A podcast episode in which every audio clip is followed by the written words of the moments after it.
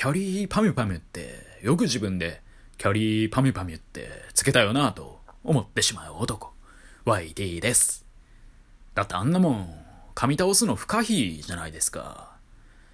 でね人生の中で一番噛むのが恥ずかしいタイミングって自分の名前を言う時だと思うんですよ。やっぱ自分の名前でね噛んでしまったらねそれはもういたたまれないわけでね。そこをね、自ら責めるキャリーパミュパミュ、すごいなと、素直に思いまして。まあね、彼女の曲といえば、10年前ぐらいに出た、つけまつげの歌以外、何も知らないんですけど、でもすごいですよね。ただね、数年前に、キャリーパミュパミが、なんかのね、テレビ番組に出てる時に、あ、どうもキャリーですみたいなことね、言ってた気がして、いや、パミュパミュって言えよってね、思いましたね。まあでも、キャリーパミュパミュほどじゃなくても、例えば、なんでしょうね。うーん、八重山八七とかね。八重山八七。こんなもんね、噛むの不可避じゃないですか。まあだからね、私、まあ、本名は言いませんけど、言いやすい名前でよかったなって、そう心から思いますね。はい。今日はですね、野良猫のおかげで人間に戻れたっていう、そういうタイトルで話していこうかなと思います。毎年ね、東京マラソンやってるじゃないですか。まあ東京マラソンに限らず、大阪とか京都とか愛知とかでもやってんのかな。まあなんかね、都市部でマラソンってやっとるじゃないですか。でね、毎年ね、どいつもこいつもというか、野郎たちか、野郎たちがね、タッチションをしまくる問題ってのが出てるらしくて、これはつい最近ね、ネット記事で見たんですけど、4万人ぐらい参加するんでしたっけ？まあなんか数万人規模の参加人数がいるマラソンで、コース上に400個ぐらいしかね、仮設トイレがないらしくて、だからどいつもこいつもね、道端にある植え込み鉢とか、そこに向かってね、タッチションするっていう問題が発生してるらしくて。でね、まあ、それに関してはね、まあ、よくはないんでしょうけど、まあでもこのマナーについてね、別にここで触れるつもりはないんですけどね。まあなぜかっていうと、まあ、これシンプルな話で、私も人生でね、タッチションしたことが幾度となくあるからなんですよ。やっぱりね、自分のことは棚にはあげられん。まあ、棚にあげるケースもあるけど、今回だけは棚にはあげられない。だっていっぱいしたことあるもん。うん、まあね、ね。まあもちろんね、かつてはやってたって話で、まあ社会っていうね、荒波に揉まれるようになってからは当然タッチションなんかしてないですけど、まあでも荒波って言っちゃうとね、その荒波の中で漏らしたことあるかもしれないな。まあそれ置いといて。まあ学生時代はね、割と何回かタッチションかましてましたね。まあ何回かってのはね、ずるいな。幾度となくかましてましたね。で、小学生の時は、私、小1から小4まで学童ってあるじゃないですか。で、まあ学童に通ってたんですけど、その建物の裏で、まあちょっとある日ね、やんちゃなパイセンに導かれて、タッチションをやり始めてしまいまして、ちょっとね、もうあの開放感を一度知ってしまうと、普通の便器にはね、もう戻れなかったんですよね。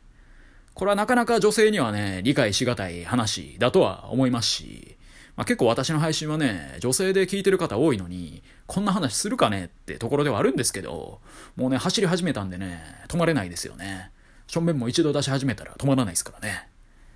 でまあ、小学生ぐらいの時はね、まだしゃあないというか、子供のいたずらでなんとかまあ、済む部分もあるじゃないですか。でもね、私割と物心ががっつりついてからもね、しちゃってたんで、もうこっからはね、ただの懺悔トークですよね。まあ、あんなことしてすいませんっていう、もうそれだけですわ。まあ、中学、高校、ギリ大学の1年生ぐらいまでか。その頃でもね、夜に全然人気がない草むらとかで私はタッチションやってましたね。まあ、もちろんね、人様の家の壁とかにはしないですよ。さすがにね。まあ、というかそんなことしたらね、バレるでしょうし。でも、なんでしょうね。草むら。まあ、一応住宅街に住んではいるんですけど、ちょっとした草むらとかあったりするじゃないですか。あとはなんか駐車場みたいな簡易的な駐車場みたいな場所でも、端の方にね、雑草がブワーって生えてて、そこら辺は整備されてないみたいな、そんなところ？そういうところにね、隠れて、ティーンエイジャーワイティはタッチションをやっていて、もちろんすぐね、近くに家あるんですよ。実家あるんですよ。実家でやればいいのに、わざわざ外でするっていう。これはもう狂気の沙汰でしかないですよね。マジで。本当にね、まあ19歳ぐらいの時、もう本当にギリですよね。ティーンエイジャーとしてはもうギリ。19歳ぐらいの時に、バイト帰り、ま、バイト大体10時ぐらい、夜の10時ぐらいに終わって、で、そのバイト先でトイレするのを我慢して、まあ、タンクがね、もう限界の状態で、地元まで帰ってきて、外で解放するっていうね、マジでそんなことばっかりやってましたね。まあ、さすがにね、毎日やってるわけじゃないですけど、月1ぐらいですけども、そんなことをしていて。ただね、まあ、そんな日々を過ごす中で、ある日、運命ってのはね、唐突に変わるんですよね。それが、いつものように、お気に入りスポットで、私、タッチションをやっておりまして、そしたらね、なんか、その最中に気配を感じたんですよね。ただ気配を感じたとて、もうタンクパンパンに詰まっとったわけですから、もう止められない、止まらない、やめられない、止まらない状態ですよね。でも気になるんで、首だけ回して、その気配を感じた方をパッて見たら、なんか野良猫がいてね、もう野良の黒猫ですわ。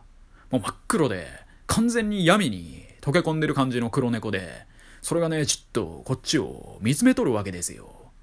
で、その間もね、私のホースは止まらんわけで、うん、見られたらね、普通止まったりするんですけど、止められなくて、だからずっとね、その黒猫と見つめ合いながら、まあ、私はね、タチションをかますことになって、まあ、その間ね、30秒もないぐらいだと思うんですけど、とわのようにね、感じましたね。ああ、人に見られながらする小便ってこんなに長く感じるんだっていう、まあ、人じゃないんですけど、でね、まあその30秒後、一応終わりまして、